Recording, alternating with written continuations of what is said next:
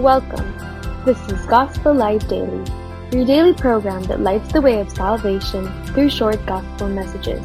It's a good day because we have good news for you. The difference between a righteous man and a good man. A righteous man is a man who conforms to a standard. He is an exact man. He exactly fulfills the requirements. He is a man that draws out a respect and honor. A good man is a righteous man, but he is more. He is an exact man, yes, but he is also considerate, kind, and benevolent. He is a man that draws out our affection. A righteous man arrives exactly at the appointed hour of meeting, not a second too late and not a second too early. If you fail to arrive on time as agreed, he justly leaves with the blame squarely and fairly laid on you. A good man arrives exactly at the appointed hour of meeting, not a second too late and not a second too early. If you fail to arrive on time as agreed, he is considerate and benevolent enough to wait for you even if you come 30 minutes late. In Romans chapter 5 verses 7 and 8, one will scarcely die for a righteous person, though perhaps for a good person one would even dare to die.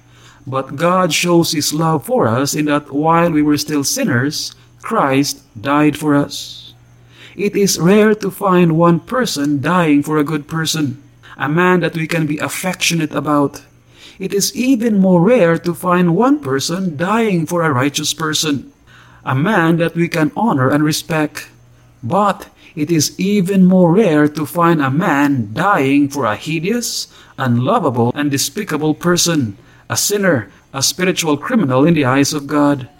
But the Lord Jesus Christ made everybody's jaws drop to the floor when he did just that. He did not die for you when you were respectable and honorable enough. He did not die for you when you were lovable enough. No, He gave His life for you when you were a hateful and unlovable spiritual loser. Your being a sinner is not a hindrance in coming to Him.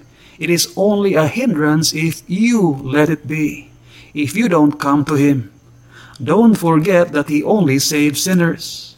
Come to Him right now in repentance and faith, entrusting your soul's salvation to Him and what He did on the cross for you. And this has been Gospel Light Daily. We pray that God, who commanded, Let there be light, has shone in your hearts.